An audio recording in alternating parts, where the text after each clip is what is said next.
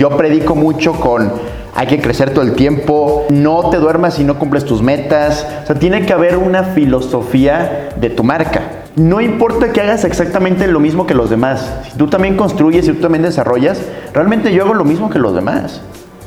O sea, yo hago lo mismo que cualquier desarrollador, hago lo mismo que cualquier inmobiliaria. Pero si te fijas, hay un diferenciador de filosofía de marca. Mi nombre es Andrés Torres y tengo que advertirte algo. Estás a punto de escuchar los casos de éxito de los gigantes de la construcción. Líderes de esta industria que tenemos tres características en común. Número uno, muchísima hambre para acceder a más y a mejores proyectos. Número dos, los gigantes nos juntamos con otros gigantes. Y número tres, una visión de ciudades de primer mundo en América Latina. Así que si no tienes una mentalidad lo suficientemente grande, este no es el canal para ti. Pero si tus sueños no tienen límites, te damos la bienvenida a la comunidad número uno de constructores hispanohablantes. Los gigantes de la construcción. Mis gigantes, bienvenidos a un episodio más del podcast más importante de construcción a nivel hispanohablante. El día de hoy seguimos en nuestro tour por Guadalajara, Jalisco y estamos nada más y nada menos que con Juan Pablo Ramírez. Juan Pablo, muchísimas gracias por, por tu tiempo, muchísimas gracias por recibirnos aquí en tus oficinas. Al contrario, gracias a ti, un gusto. Y me encantaría que, que nos platicaras un poquito de quién es Juan Pablo Ramírez brevemente para presentarte aquí con nuestra audiencia.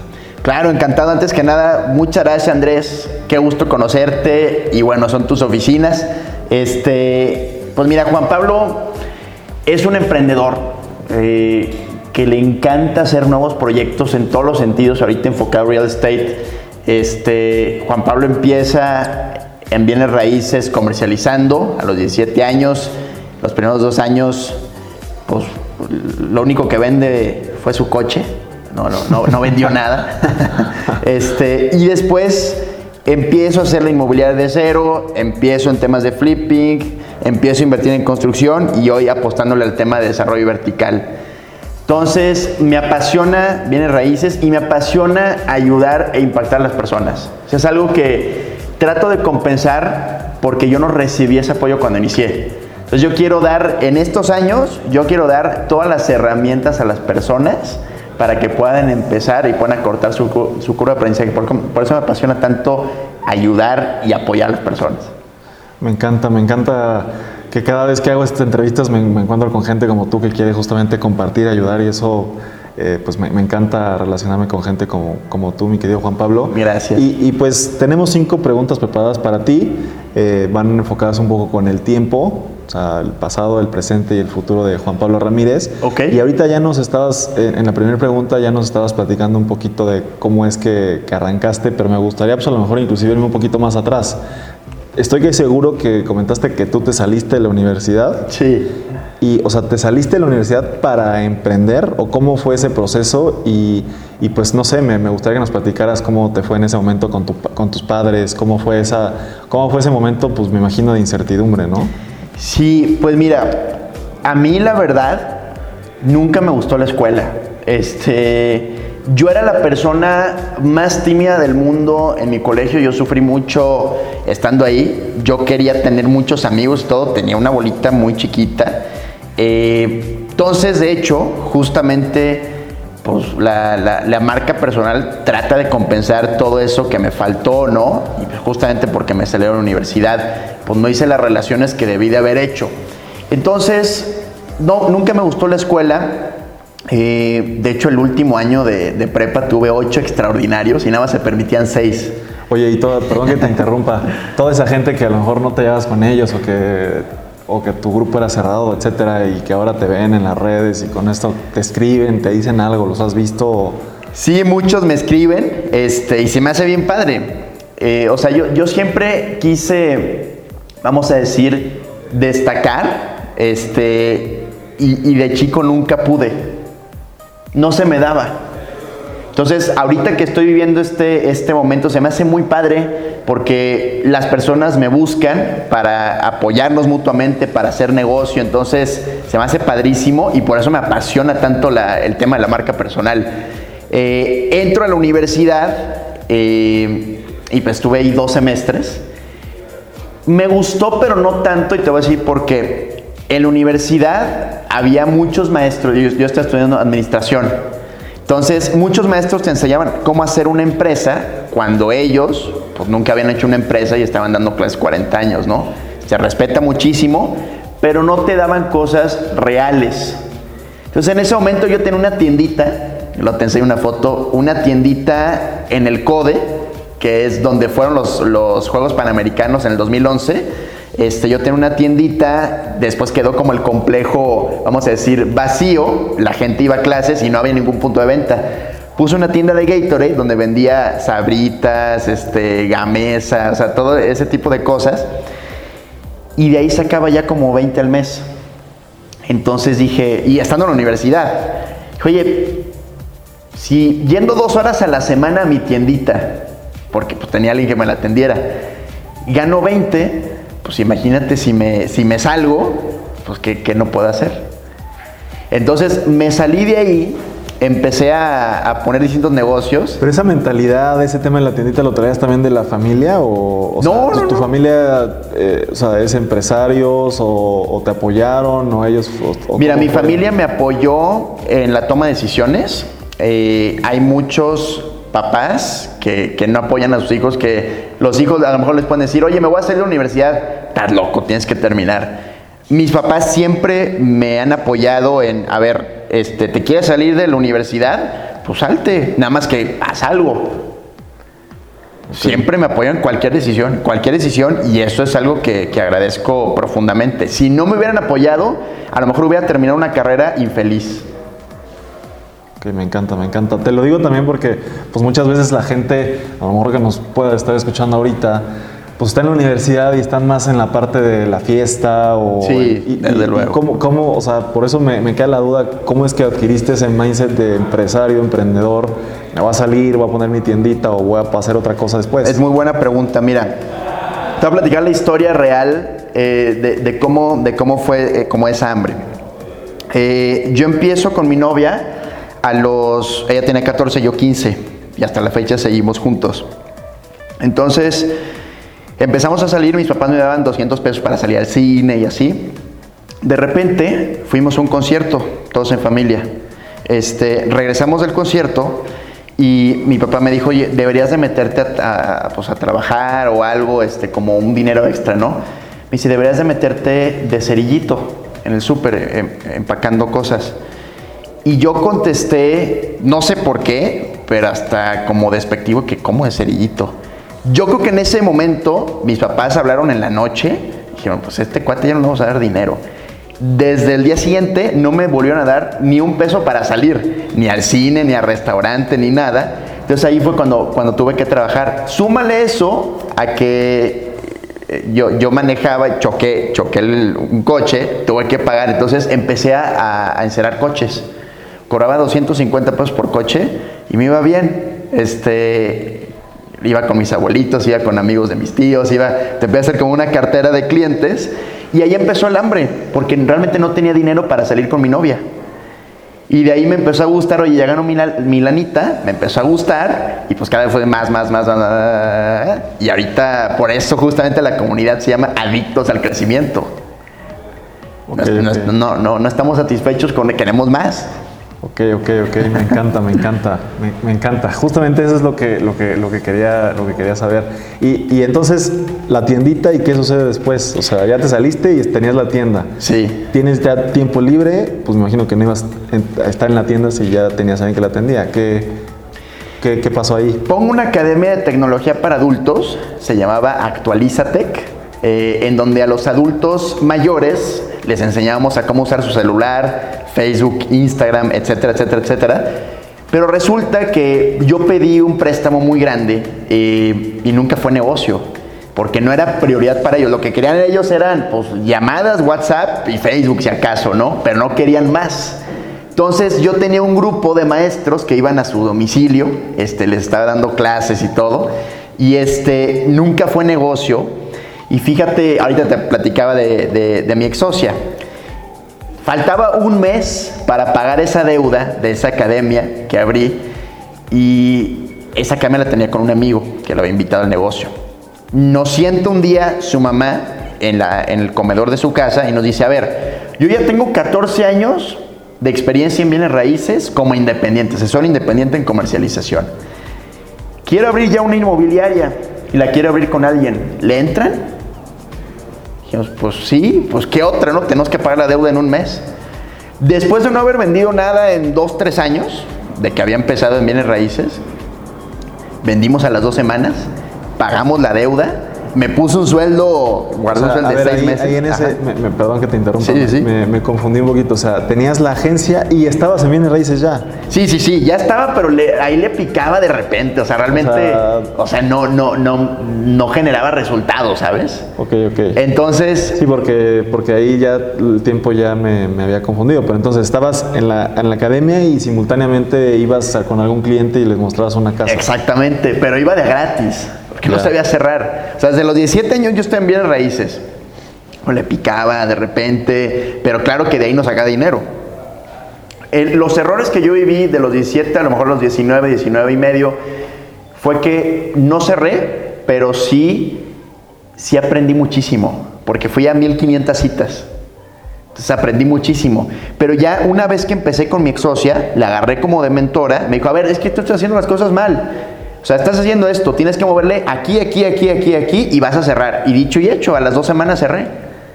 Entonces ahí vi la importancia de mentorearme para cortar curva, curva de aprendizaje. Y también de ahí nace el hambre de la marca personal. O sea, nace el hambre de, a lo que yo viví con mi, con mi ex socia, yo quiero pues, que lo vivan muchas personas más, pero exponencialmente. ¿Sabes? Ahí empezamos la inmobiliaria, después me separo y ahora sí ya hago la, la empresa yo solo. Porque te separas no por problemas, sino porque ya tú querías tu propia inmobiliaria o, cómo? Yo me separo, a mí nunca se me pasó por, por la mente separarnos. Me separo porque yo empiezo a hacer contenido y yo empiezo a dar cursos para apoyar y todas las personas. Y, y ella me dice, oye, o estás con nosotros o te pones a dar cursos este, compartiendo el know-how. Dije, pues las dos, ¿no? Pues eso, o sea, el curso sin marca personal nos va a llegar clientes. O sea, ahí vamos a sacar. Y dicho, hoy la marca personal los trae todos los clientes. Esa visión, creo yo, no la tuvo mi, mi ex socia. Mi ex socia, mis respetos, me ayudó, me apoyó. Es la mejor vendedora que he visto en mi vida. Muy buena. Pero no quiso seguir cuando yo empecé la marca personal. No le gustaba que yo compartiera entonces, pues prácticamente me, dijo, oye, o esto u otro. dije, no, pues yo quiero hacer, pues sí, mi empresa viene raíces, pero a la vez quiero compartir. Y por eso nos separamos. Ok, ok, sí veo como una discrepancia entre los valores y la visión de cada uno, ¿no? Totalmente. Y, creo que eso justamente nos lleva a la siguiente pregunta, mi querido Juan Pablo. Me gustaría que, nos platicaras cómo fue ese proceso de empezar a, compartir en redes. A mí, te voy a platicar muy rápido lo, que me pasó a mí. Sí, yo, claro. sin saber eh, para qué funcionaban las redes o, cómo se podía vender en redes sociales. Yo me dedico a la industria de la construcción y yo soy contratista general de obra, ¿no? O sea, yo no voy a vender un proyecto de millones de pesos, o sea, eso al menos es lo que yo pensaba a través de redes sociales.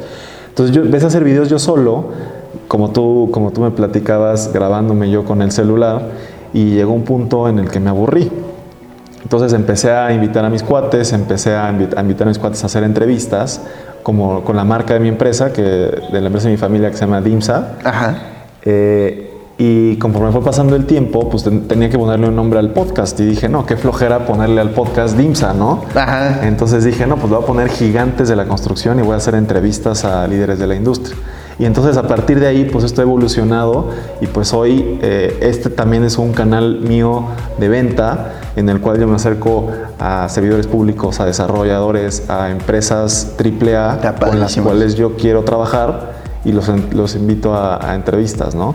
Eh, padrísimo. Me, gustaría que tú platicaras un poquito cuál fue ese proceso tuyo, que aparte pues el tuyo ha sido mucho más exponencial que el mío, y, pues que nos des ahí como tips o, cómo, cómo, es que esta marca personal, como tú dices ahorita, te ha traído clientes y a lo mejor errores que puedas compartir muy brevemente que ves en muchas personas que están haciendo contenido. Sí, bueno, primero felicidades por, por, tu propósito, está padrísimo. Este, ahorita antes de empezar el podcast me, platicabas este, un poquito cuál es tu, tu, visión y felicidades por eso, Andrés. Este, y bueno, yo también, así como tú, inicié la, marca personal sin saber para qué realmente. O sea, yo quería nada más ayudar y estar ahí, pero realmente ni, siquiera me imaginaba ser conocido, ser este, pues no sé, ni siquiera capitalizar yo, yo tengo que ni admitir nada. que yo sí tuve un poquito de, o sea, creo que yo sí fue un poco de ego, o sea, sí te gusta, o sea, ves esas imágenes. Ah, sí, claro, no, no, no, claro. Ser así, ¿no? Sí, sí, sí, sí, sí, sí. De hecho, fíjate, ahorita platicaba hace un poquito, pero ahí me ayudó mucho el, el polémico Carlos Muñoz. Este, me ayudó muchísimo a tomar esa decisión. O sea, yo, yo veía pues cómo, cómo crecía muchísimo él, su marca personal, y, y fue, fue, fue parte inspiración a yo empezar la mía, ¿no? Hace, hace mucho. Este, pero realmente no había ninguna intención de capitalizar, porque ni siquiera sabía cómo. Lo más complicado para mí fue llegar de los, yo empecé con 190 y tantos seguidores. Ya de los 190 seguidores a los 10 mil fue lo más complicado, porque no te sabes el camino, porque no sabes qué mostrar, porque no sabes qué quiere ver la gente, porque no sabes cómo impactar y ese impacto capitalizarlo. No sabes cómo crecer. O sea, hay mucho, mucha crudo aprendizaje para mí de los 190 a los 10 mil seguidores. Una vez que llegas a los 10 mil, puedes crecer exponencialmente porque ya te sabes el caminito. ¿Sí? Entonces, yo empiezo una marca personal sin una intención, más o menos a los 7000 seguidores empiezo a capitalizar muy bien. Eh, me empiezo, empiezo a experimentar un mes, eh, vender todo por marca personal, te estoy hablando todo, todo, todo, o sea, es decir, este, captar inversión, eh, captar propiedades para la inmobiliaria, vender propiedades, este, de repente algún curso, etc. O sea, todo, todo, todo, todo, todo, todo, todo por marca personal a los 7000 seguidores fue un resultado increíble. Y dije, ¿cómo? Los 7 mil seguidores. Y dije, qué tonto que no lo está haciendo esto antes. Ay, qué tonto. Me di cuenta que cuando tienes una marca personal, las personas confían mucho más en ti si es que tienes cuatro o cinco pilares de marca personal esenciales. Número uno es educar. ¿Por qué crees que es bueno educar, Andrés?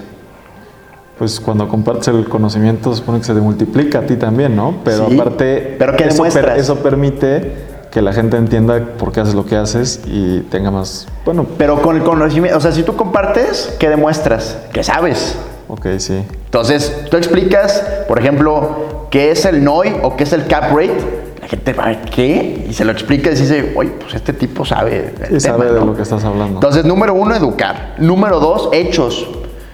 No basta con que me hables. Si me hablas y me hables, pues padrísimo. Pero ¿qué haces tú? Es como los maestros de universidad. Oye, me hablas y me hablas de crear una empresa, pero ¿cuántas empresas tienes? Es exactamente lo mismo. Tienes que demostrar con hechos. Número tres, Te decía que te quería felicitar y bueno, Gracias. también acá en el podcast por las fotos que acabas de subir del flipping, de cómo transformaste por completo ese departamento y pues esa parte de los hechos, pues creo que ahí es un buen ejemplo, ¿no? Y es importantísima. O sea, si, si tú hablas y hablas y no hay un respaldo a tus palabras, ¿por qué te tengo que hacer caso? ¿Sabes? Entonces, número dos, hechos. Número tres, temas aspiracionales. ¿Por qué crees? No, digo, no sé si viste, eh, pero cambié mi coche. Sí, sí, sí, sí, sí. ¿Por qué crees que lo hice? Fue por marca personal, fue por imagen. Yo andaba bien a gusto en mi A3, bien a gusto, te lo juro. Y claro que me encantan los coches. Realmente no lo necesitaba. Yo andaba gustísimo, pasaba desapercibido, este, padrísimo.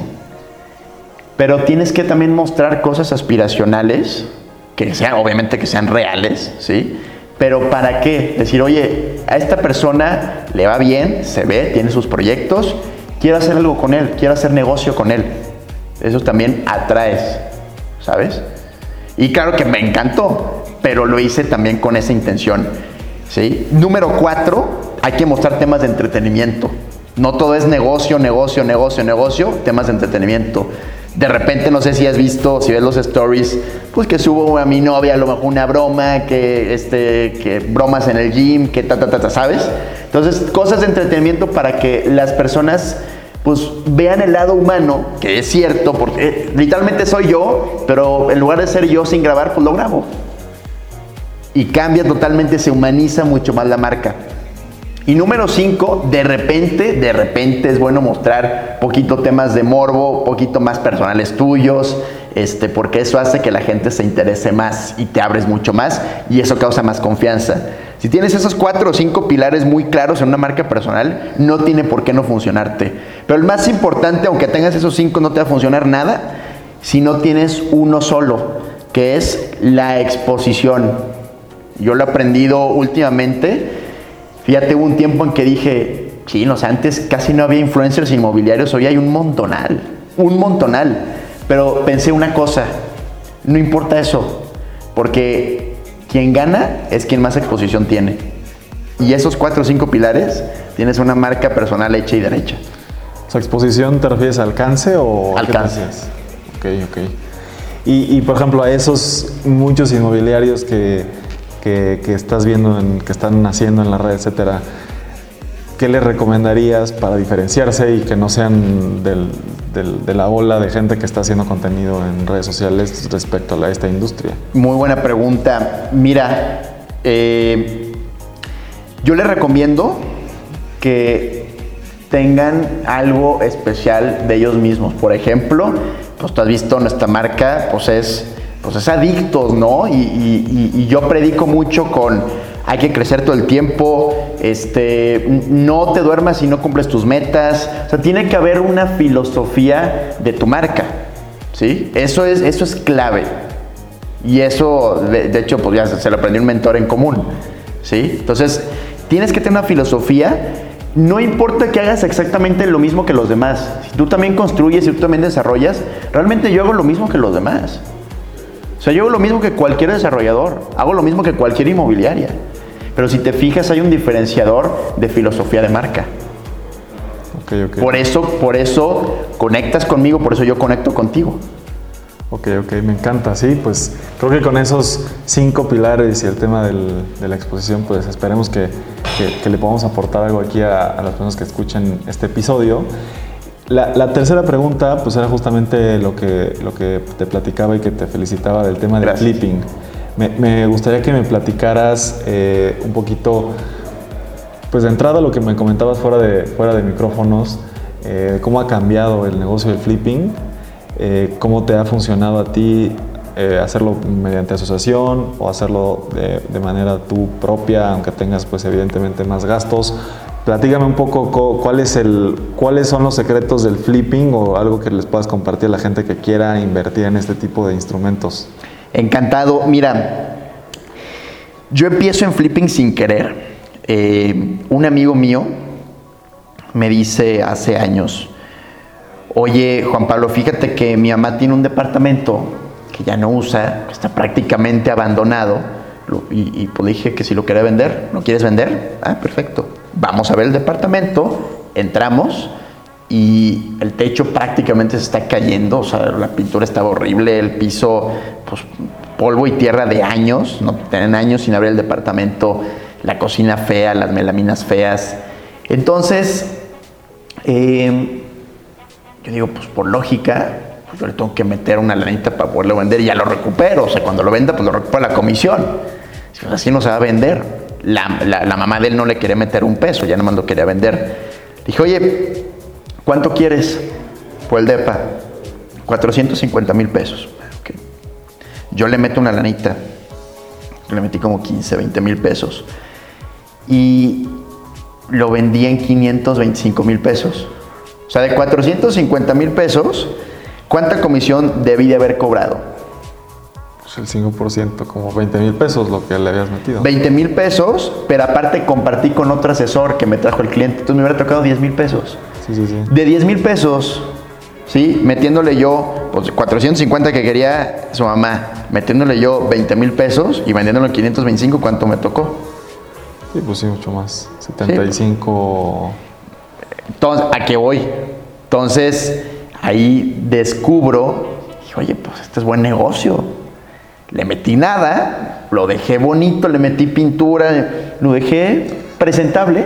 O sea, en ese no, no hiciste todo el cambio que hiciste ahorita. Para nada, o sea, no le cambié ni el piso, no le cambié nada. O sea, fue pintura, este, pues arreglitos, pero realmente no le metí nada. Y entonces me siento con mi abogado, le digo, a ver, ¿cómo puedo hacer esto? Pero ahora sí, con desconocidos, porque su mamá no me iba a fregar. Pero ¿qué pasa? Un desconocido, pues yo le meto lana a un departamento de terceros, pues capaz que me da las gracias y ya no me abre y ya le remodelé su departamento. Entonces, armamos un esquema eh, de asociación en participación, en donde literalmente firmas ese contrato con el dueño, eh, te estás asociando y participa en las utilidades, ¿no? Entonces, lo que empezamos a hacer es, a ver, tú quieres vender tu, tu departamento, ¿cuánto tiempo eh, tienes vendiendo tu departamento? ¿Sabes qué? Pues seis meses.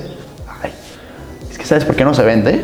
Porque pues, le hace falta ta, ta, ta, ta, ta, ta, ta, ta, le hace falta cocina, le hace falta piso, le hace falta tal. Y si ahorita llega alguien y te lo compra, te va a pagar nada por tu departamento, no lo malbarates. Llegamos, nos asociábamos y partíamos utilidad y se vendía mucho más rápido. Así empiezo en flipping, eh, márgenes literalmente mínimos del 70, promedio del 100%, porque era sobre lo que le metías, no sobre el departamento completo. O sea, le metías 100 mil pesos, sacabas 200. Entonces, muy buenos márgenes. Cambia el mercado más o menos como en el 2018, cambia el mercado, ya hay mucha demanda en la zona, y entonces ya los dueños no te aportaban el departamento porque Pero lo en, vender. ¿En la zona te refieres en general a Guadalajara o alguna zona en específico? En una zona en específico en Guadalajara, que son departamentos, que hay, este tipo de departamentos están en todas las ciudades. Son departamentos viejitos que se fueron construidos en serie. Ya sabes, en cualquier ciudad hay estos departamentitos. Eh, acá en Guadalajara es una zona específica que es más o menos ahí por el, por el Tianguis del Sol, este, Residencial Moctezuma, por ahí. Son departamentos, en ese entonces, pues, ve, salen de medio millón de pesos. Hoy los departamentos están en un millón cuatrocientos. Cada vez van más para abajo los departamentos, pero más para arriba el precio por la demanda que hay. Los dueños ya no empezaban a aportar los departamentos porque pues ya los pueden vender así nada más. Por eso ya teniendo nosotros en la empresa un excedente de capital, empezamos a comprar departamentos. Los comprábamos, ni modo, los escriturábamos, pagamos ITP, pagamos ISR por enajenación, pagamos honorarios al notario, pagamos ta, ta, ta, ta, ta, ta, ta, ta y ya nos queda un 20% de utilidad. Bueno, pero pues sí, el juego ahí, estimado, ¿cuál crees que es? El juego es el timing. A lo mejor te queda un 20%, sí, pero no haces un negocio de esos al año, haces tres o cuatro. De hecho, no, no sé si te tocó ver el proceso de este último departamento, pero desde que lo compramos pasaron tres semanas para que estuviera 100% remodelado, 100%. Ah, sí, o sea, fue Tres tan semanas. rápido. Tres semanas y media. Para que esté 100% remodelado. Entonces, de tres semanas y media, ¿sí? Lo único que falta es el tiempo de venta. Tiempo de venta, más o menos, se termina vendiendo entre uno y dos meses aproximadamente. Entonces, a ver, si haces todo el negocio en tres meses, ¿cuántos negocios con el mismo capital te alcanzan el año? Pues cuatro. Cuatro. Entonces, si cada uno te queda un 20, ¿cuándo te quedó? Un 80. Un escenario bajo te quedó un 60 anual. Entonces, el juego es la velocidad del negocio. Ese es el juego. Ok, ok, ok, me encanta. Y, y- y ahí lo que la verdad estaba pensando un poco es, eh, eso te sucedió a ti porque llegaba gente con sus inmuebles pues mal, mal este, en mal estado, ¿no? ¿Qué sucede? Porque, te lo digo porque yo tengo un caso, eh, nosotros tenemos unos departamentos en Querétaro. Ajá. El problema de allá de Querétaro es que los departamentos cuestan lo mismo que una casa. Ok. Entonces, eh, todos los asesores que, a los que nos hemos acercado para comercializar estos departamentos, pues nos ponen ese pretexto. O sea, si está bueno tu, tu departamento y no tienes que meterle porque los acabados están muy bien, pues nosotros pusimos los acabados, nos los entregaron en obra gris, en obra negra como en obra gris, y nosotros le pusimos el piso, las pastas, etcétera. Y este, pero pues aunque el, el departamento esté en buen estado, pues no se vende porque el mercado pues no lo, no lo agarra, ¿no? En ese tipo de casos que no es necesario me- meterle lana, ¿tú qué recomiendas hacer con, con un departamento que pues tiene de competencia una casa y pues es imposible comparar o, o competir contra una casa? Mira, yo creo que por lo que me dices, esa, esa no es una ento- entonces no es una buena zona para entrar en flipping. O sea, yo creo, y, te voy a dar un consejo, le voy a dar un consejo a todos. Creo que tienes que irte a una zona en donde, por ejemplo, en la zona donde nosotros remodelamos, es una zona, la verdad, pues es una zona fea, los edificios están feos, la verdad están muy mal mantenidos, hay este lama por todos lados, está feo, la verdad. Pero muchos me dicen, oye, pero aún así se vende. Un consejo que una vez un mentor me dio y que creo que es muy cierto es, mientras haya demanda, éntrale. O sea, sí, el edificio puede estar muy feo, puedo estar sin pintar, pero si la gente está comprando ahí, pues hazle digno su espacio, ¿sí? Pónselo a buen precio, gana él y ganas tú. Pero si no hay demanda, aunque esté bonito, ¿qué haces ahí? Y ahí, por ejemplo, ¿qué haces? O sea, ¿tú qué me recomiendas si... de- o sea, no, no pensando como un flipping, pero pues si no hay demanda, ¿qué haces con el inmueble? Ya lo tienes ahí parado y pagando mantenimiento, pagando Si predial. es, si es tu inmueble, Sí. Si es tu inmueble, pues si lo quieres vender y no se vende, o sea, un inmueble no se vende muchas veces por tres razones, ¿no? Una es por problemas legales, otro es por un mal precio, precio mal tasado, y otra es por falta de promoción. Ve cuál está fallando. A lo mejor, digo, me imagino que legalmente está bien, entonces a lo mejor puede ser o un mal precio o pues, falta de promoción correcta. Ya, perfecto. Eh, pues me, me gustaría pasar al, al siguiente, al siguiente, a la siguiente pregunta, que es justamente esta parte, eh, pues, cómo empezar sin capital en el tema de bienes raíces. Ajá. Y, y si no tienes capital, independientemente de esta, este modelo que ahorita nos platicabas, eh, si ni siquiera tienes los 15 mil pesos para meterle a un, un inmueble y para pagar el abogado, para hacer el contrato, etcétera, ¿Qué recomiendas tú para levantar lana y empezar en el negocio inmobiliario? Ahorita tú en, en tu cuenta de banco tienes 15 mil pesos. Yo sí. Ok. ¿Qué porcentaje de rendimiento te tengo que pagar para que saques esos 15 mil pesos y me los des a mí? Pues es- depende del riesgo, ¿no? Depende de dónde te vas a Seguro, meter. 100%, 100% eh, o sea, rendimiento asegurado y este timing asegurado. Bueno, eh, nadie te puede asegurar eso más que un banco, pero... No, ni el banco. Ni el ban- no, y el, el banco ahorita pierdes. Pero, pues no sé, o sea, pues me tendría que dar más que el banco. O sea, Pues un 20%, no sé. Ok. Entonces, al terminar este podcast, me das esos 15 mil pesos. Y ya levanté capital. O sea, lo que voy es que la gente se complica demasiado y no se da cuenta que, que- todos tenemos un círculo de amistades, un círculo de conocidos, un círculo de familiares que tienen 15 mil, 20 mil, 50 mil, 100 mil pesos guardados y que podemos levantar nuestra primera ronda de capital de 600 mil pesos o 900 mil pesos para comprar tu primer departamento en flipping. Fírmate un contrato de mutuo con interés, respáldalo con dos pagarés, levántalo a 12 o 24 meses, ya lo hiciste. O sea, levantar capital para mí es sumamente fácil y de hecho es más fácil eh, con la marca personal que con un conocido. ¿Por qué? Ahorita ya es muy fácil también con conocidos. ¿Por qué crees? Porque antes yo pedía capital y ellos no veían los hechos. Si yo ahorita te pido capital y a lo mejor, pues Juan Pablo es pues alguien que no ha hecho ningún negocio, a lo mejor no me los vas a dar. Entonces ahí que entra. Yo, yo le digo la palabra mágica en raíces, ¿cuál es? Es apalancamiento. Si yo te pido capital, tú no me lo vas a dar así nada más si yo no tengo proyectos. Si yo no tengo proyectos, ¿qué hago? Pues voy con una constructora, voy con un arquitecto y que le digo, oye, ayúdame, vente, vente a la cita, quiero levantar mucho capital para darte chamba, tener varios proyectos, vente conmigo a la cita y hay que mostrar tus proyectos, hay que decir, estos proyectos, ¿sí? Son los que se han hecho. Apaláncate las y a lo mejor le das una utilidad a él también. Pero siempre hay que ver el cómo sí y siempre hay que ver el cómo te apalancas mutuamente. Siempre el apalancamiento debe ser mutuo. ¿Cómo te apalancas mutuamente del dinero de los demás? Si cuando te apalancas del dinero de los demás, no solamente estás ganando tú, estás ganando ellos porque le estás dando un rendimiento. Cuando te apalancas de la experiencia de alguien más, le estás ofreciendo algo de valor y él también a ti. Entonces, para mí la palabra mágica, lo que me ha ayudado en bienes raíces es apalancamiento en todo. El tema acá es que siempre queda como el respaldo el inmueble, ¿no? Entonces la ventaja de los bienes raíces a cualquier otro negocio que pues a lo mejor pues vas a, va- tienes que comprar alguna cosa que es mucho más complicada de apalancar que, un terreno o una casa, ¿no? Te, voy a decir, qué bueno que tocas este tema. Por ejemplo, Si yo levanto capital, yo te ofrecer, pon tú que te ofrezco un 20%, y se me hace muchísimo. Pon tú que te ofrezco un 20%. ¿Cuánto te deja flipping al año? 60.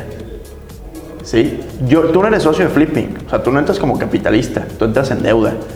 Yo te tengo que responder con rendimiento. ¿Sí? Entonces yo te doy el 20, pero a mí me llega el 60. Entonces yo feliz, feliz, encantado la vida, te pago tu 20 y yo me quedo con un 40.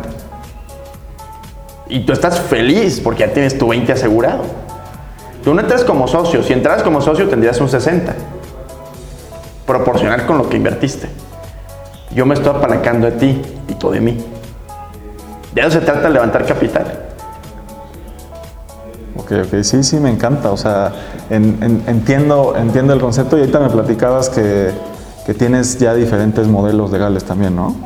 Sí, este, uno es si inviertes menos de 500 mil pesos, es con un contrato de mutuo, con dos pagarés, un pagaré del capital y otro pagaré del rendimiento. Son tickets de 200 y de 400 mil pesos, microinversionistas. Si inviertes a partir de 500 mil pesos, son otros dos tickets, 500 mil y un millón de pesos, también con tickets. Este, inversionistas un poquito más grandes, pero siguen siendo microinversionistas. Entras ya en un fideicomiso específico de un proyecto. Eh, si quieres invertir, por ejemplo, más de eso, puedes invertir en Friends and Family, a lo mejor eh, para precomprar un departamento de algún desarrollo de nosotros, o eh, si quieres invertir de 5 o 10 millones para arriba, entras como socio capitalista ahora sí de algún desarrollo de nosotros. Y ahora sí te sientas en la mesa con nosotros este, y ganas utilidades. Siempre creo, creo yo, y lo he aprendido en el último año sobre todo, que cuando levantas capital tienes que ofrecer muchas opciones. Muchas opciones para que se vayan a la que tú quieres. O sea, si yo te digo, a ver, si yo estoy hablando con una persona que sé que no tiene más de un millón de pesos y le explico el esquema de que puede invertir como socio capitalista 5 millones a 10 millones de pesos, sé que se va a ir por el de un millón o el de 500, pero siempre darles opciones de más y verlos guiando por la que tú quieres que se vaya. O sea, ahí también tienes, inclusive como la parte de ventas que, manejas en el sector inmobiliario, pues tienes que leer muy bien al cliente, ¿no? sí. Sí, si aprendes, si eres un lector de personas, y eso me enseñó mi ex socia muchísimo, no sé cómo le hacía, pero íbamos a una cita y a lo mejor no nos daban la exclusiva de alguna propiedad y decía, no, es que seguramente su hermano lo está presionando para que no venda porque ta, ta, ta, ta, ta, ta, ta, ta. Pues resultaba que era cierto. Y después le llegaba por ese punto débil de que le decía del hermano no sé qué, el dueño se sacaba de onda y al final pues le llegaba por su punto débil y nos lo daba. Entonces ahí aprendí que si te vuelves un lector de personas, que creo que no hay una fórmula, simplemente es algo que vas desarrollando, vas haciendo callito, pero si te vuelves un lector de personas, puedes hacer lo que, lo que tú quieras, obviamente éticamente y todo, pero puedes hacer lo que tú quieras en los negocios. Mi querido Juan Pablo, ¿y qué sigue? O sea, la última pregunta, la quinta pregunta es, ¿qué sigue para ti? ¿Qué sigue para Vire? Eh, veo de repente que ya tienes, o sea, de repente publicas Vire Flipping, Vire Arquitectura, Vire Desarrollos, este, o sea, no sé qué, cuál es el, el, el, objetivo global o hacia dónde va la marca Juan Pablo Rodríguez y la, y la empresa. Ramírez, ¿qué pasó, estimado? Perdón, ¿cómo te dije? Rodríguez. No, es que ya, ya para el estimado. No, te dije Ramírez, ¿no? No, Rodríguez. ¿Qué pasó, ¿Qué pasó, estimado? ¿Eh? Que creí que eras primo de Mariana Rodríguez allá de. Ah, no, entonces sí, sí déjame. este. Pues mira, nosotros tenemos una, una, meta en el comité que tenemos. Este. Vamos a, llamarle como el comité del corporativo. Tenemos una meta de abrir dos empresas por año. Entonces, pues por eso he estado viendo lo de Vir Arquitectos y todo para aumentar eh, pues esos pues más, ingresos y sobre todo y el más importante el dar un servicio integral a nuestros clientes porque a lo mejor uno puede llegar de la inmobiliaria pero dice oye pues, está padre vas a comercializar mi casa pero pues también tengo una lanita que quiero invertir ah pues vete a Vire Capital Oye, pues también tengo un terreno, ¿no? Y ese terreno, pues a lo mejor se puede hacer algo. Vete a Vire Desarrollos. Este, entonces, tratamos de dar un servicio más global, integral a nuestros clientes. Eh, ¿Y hacia dónde va Vire? Definitivamente desarrollo inmobiliario vertical. Definitivamente. Este año cerramos con cuatro desarrollos verticales. Eh, sembrados el próximo año otros cuatro, esa es nuestra meta para tener ocho a la par. Entonces vamos todo apostándole utilidades, capital propio y desde luego inversionistas, todo desarrollo vertical, porque hoy, por lo menos en Guadalajara, y creo que en gran parte de México, es tendencia. Entonces, con esa, con esa parte de la tendencia queremos dar buenos, buenos rendimientos y queremos estar muy presentes. Ok, ok, me encanta. ¿Y, pero, ¿y por qué dos empresas al año? O sea, o, cuándo va a parar ese objetivo? O sea, ¿cuántas empresas vas a tener? A mí me gustaría que nunca, que nunca parara ese objetivo. Este, yo creo que no, no, no, no tenemos que limitarnos siempre y cuando sepamos manejar a equipos de trabajo. Y, y, tú lo sabes, ¿no? O sea, creo que si vamos coacheando a las personas, si las vamos educando a las personas de nuestro equipo, eh, las traemos como chicle primero para que aprendan cómo pensamos, aprendan cómo tomamos decisiones y aprendan el negocio y know-how, pues esas personas se van a convertir tal vez en los, en los gerentes o en los líderes de área. Entonces, pues ¿por qué, ¿por qué limitarnos a parar esas dos áreas, dos empresas por año? Pues realmente, pues creo que se puede seguir creciendo así y también no me quisiera aborazar en abrir a lo mejor seis, siete empresas al año, se me hace ya, ya complejo. Creo que abrir una empresa cada seis meses no es complejo porque te da tiempo de aprender cierta cura de aprendizaje, eh, de tener tiempo de coachar a las personas para poder empezar a delegar. Yo, por ejemplo, ahorita, yo soy líder del área de desarrollo. Este, yo estoy, yo estoy contratado por Vire, digamos, este, o sea, de mi propia empresa, me contrato como líder este, porque a mí me, apasiona el tema de desarrollo, me apasiona. ¿Y las este, otras empresas tienen sus propios líderes? ¿o las otras empresas ya, ya, están delegadas 100% esas empresas? ¿o? Excepto yo soy líder de dos, que es Vire Capital y Vire Desarrollos. Las otras ya tienen sus líderes. Vire Flipping tiene su líder, Vire Arquitectos tiene su líder, Vire Commercial tiene su líder, todas tienen su líder. Ok, o sea, ahorita, hoy son cinco empresas. Hoy, no, más. Ves que de Vire, sí, a lo mejor podemos decir, mira, es Vire Commercial, Vire Flipping, Vire Capital, Vire Desarrollos, este, Vire Consulting, que también es un área de consultoría que vamos, estamos a punto de lanzar, en 15 días la lanzamos, que es un área de consultoría inmobiliaria para hacer proyectos inmobiliarios.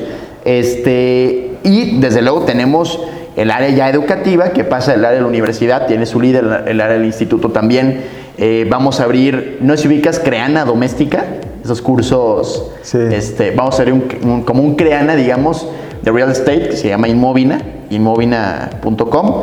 Este, vamos a, tener 100 cursos económicos de bienes raíces en, en, vamos a menos en 8 categorías, construcción, arquitectura, desarrollo, comercialización, etcétera, etcétera. Este, también su líder ya, y, desde luego la agencia digital, la agencia digital para ayudar a, crecer marcas personales, hoy se llama Adictos Lab y la lanzamos también en 15 días, ya tiene su De hecho, ahorita te presenté, mi papá es un máster de, de, marketing, ha trabajado con marcas como Gatorade, etcétera, etcétera, y él por eso está aquí hoy. Él eh, es el líder de, de, Adictos Lab, de la agencia de marketing que, que tenemos. Entonces tenemos, tenemos este, pues varias áreas, pues yo creo que, creo que te dije más, más de 10, y, este, y cada una con su líder. Oye, me, me llama la atención esto del, del, del de los cursos esos que vas a lanzar, dices más de 100 cursos. He visto que tienes ahí de repente a al Gurú Inmobiliario, a Charlie Herrera, a Pepe Lesgo, a Jerry Medina, o sea que estás ahí formando como, bueno, se está formando ese grupo interesante que bueno, yo también los he tenido ya todos ellos en, en Gigantes de la Constitución. Ah, sí, ah, qué padre, sí, este, pero, pero me interesa, o sea, esos cursos vas a hacer, van a ser cursos tuyos, van a ser cursos de ti y de otras personas, o cuál es el plan, o cómo está eso, o ya están grabados, o cómo está. Justo ahorita estamos en, grabación, justo empezamos a grabar más o menos como en hace como un mes, eh, más o menos en dos semanas terminamos ya las grabaciones, lanzamos la plataforma Vamos a lanzarla con 30 cursos y el objetivo es llegar este mismo año a 100 cursos. Eh, son cursos con distintos expositores. Eh, todos los cursos van a ser económicos. En un inicio ninguno va a costar más de mil pesos, ni uno. Y son cursos más o menos como de hora y media. Son módulos más o menos de 5 o 6 minutos. Y al expositor le damos un porcentaje de todas las ventas de por vida. ¿Qué ayuda al expositor que participa con nosotros? Yo participo también obviamente como expositor. Yo voy a grabar la próxima siete cursos míos Este, y más que el porcentaje que te llegue de dinero, que claro que es algo que, es importante, es la exposición que te dé de cada curso, o sea, planeamos que se venda de cada uno, pues, 5 mil cursos, 10 mil cursos, o sea, realmente va a haber mucha exposición. Imagínate que 10 mil personas hayan tomado tu curso, 10 mil personas sepan quién es Andrés, 10 mil personas sepan qué haces tú, y ahí vamos a poner tu contacto, tu Instagram, todo, para que de ahí, obviamente, te llegue pues, más negocio aparte, ¿no? Ok, ok, ok, está muy, muy interesante. Suena, suena Suena muy bien y espero que, te deseamos todo el éxito acá en Gigantes Muchas gracias. Gracias, estimado. Eh, pues tenemos una pregunta bonus con la cual terminamos todos los episodios, mi querido Juan Pablo. Encantado. Eh, yo tengo el propósito de construir una ciudad, una ciudad perfecta, 100% inteligente, 100% sustentable y en América Latina. Desde tu perspectiva, tu experiencia en la comercialización, en el desarrollo, en el flipping, en todo lo que nos acabas de platicar, y también de manera personal, ¿cuáles crees tú que serían las características de una ciudad perfecta? Híjole, yo creo que una ciudad perfecta es la cual, o sea, tú, tú puedas dignificar a las personas para que vivan muy bien, para que vivan en espacios pues, realmente padres que puedan vivir con sus amigos, con su familia. A mí me encanta, por ejemplo, Ahorita que vamos a lanzar un proyecto que son departamentos chiquitos, pero tenemos mil áreas comunes. Mira, ahorita tenemos mil áreas comunes. Entonces tratamos de hacer las cosas, dar un poquito de más para que, pues al final la, la ciudad se viste con los proyectos que hay. Entonces creo que si eres un desarrollador, si eres un constructor, creo que tienes la obligación, ni siquiera es tienes que escoger o no, tienes la obligación de hacer las cosas bien, de que se vea bien, porque al final estás mejorando un entorno. Y si todos nos unimos, si todos nos unimos y nos proponemos hacer proyectos muy padres, muy vistosos, al final pues, toda la ciudad va a mejorar, ¿sabes? Entonces, para mí es dignificar espacios y como meta personal es impactar en las personas a que no se les complique hacer negocios, por lo menos en bienes raíces en mi área, que no se les complique, que no vivan lo que yo viví y que su curva de aprendizaje sea de tres meses o seis meses, por lo menos para empezar y dar el primer paso. Entonces, esa es mi meta personal y es muy satisfactorio de repente que me llega un mensaje, por ejemplo, de nuestros alumnos, oye, este, sé que ahorita vamos en comercialización, no hemos brincado desarrollo, pero ya tengo un, proyecto, un terreno en aportación, ¿qué me recomiendas hacer? Y veo cómo hacen realidad sus, sus proyectos y eso, híjole, tiene una satisfacción enorme porque verdaderamente estás impactando y eso me llena totalmente.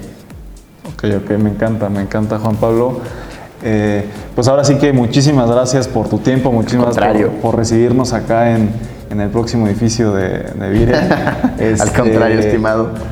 Me, gustaría obviamente que dejaras acá alguna, algún medio de contacto, aparte de tus redes, para qué quieres que te busquen o, para qué te pueden buscar allá en, en, tus redes. Claro, este, digo, mis redes es JP Ramírez RE. Este, así estoy en Instagram, estoy en Facebook, de preferencia Instagram, este, ahí es en donde, donde contesto, yo contesto personalmente los mensajes, yo todo. Este, de repente, a lo mejor si me manda un mensaje, eh, qué pena, pero lo, voy a contestar después de dos días o tres, porque yo contesto todos. No me gusta delegar esa parte porque creo que la gente tiene la confianza de enviarte un mensaje, consultarte algo y no me gustaría delegarlo eso, entonces me tardo un poquito en, contestar. Pero encantado, ahí estoy en redes sociales, en Instagram. Eh, cualquier duda de las personas que quieran empezar en bienes raíces o que estén atorados con un proyecto, cuentan con mi apoyo en lo que esté en mis manos y pues aquí estamos para, para poder impactar y que cada vez se hagan negocios más grandes y sobre todo más fácil. Perfecto, me encanta, me encanta Juan Pablo, muchas gracias. Pues a mí me encuentran como inc.andrés torres igual en todas las redes, estamos ahí fuertes en TikTok. Eh, y la página web de Gigantes que lanzamos igual hace muy poco, somos gigantes.com.mx para que saben dar una vuelta por allá. Eh, Juan Pablo, muchísimas gracias. Siempre me gusta terminar los episodios diciendo que ya eras un gigante. Gracias. Pero aquí te queremos nombrar un gigante de la construcción. Muchísimas gracias. Gracias, estimado. Al contrario, mucho gusto y quepa lo que están haciendo. Felicidades y gracias por la invitación.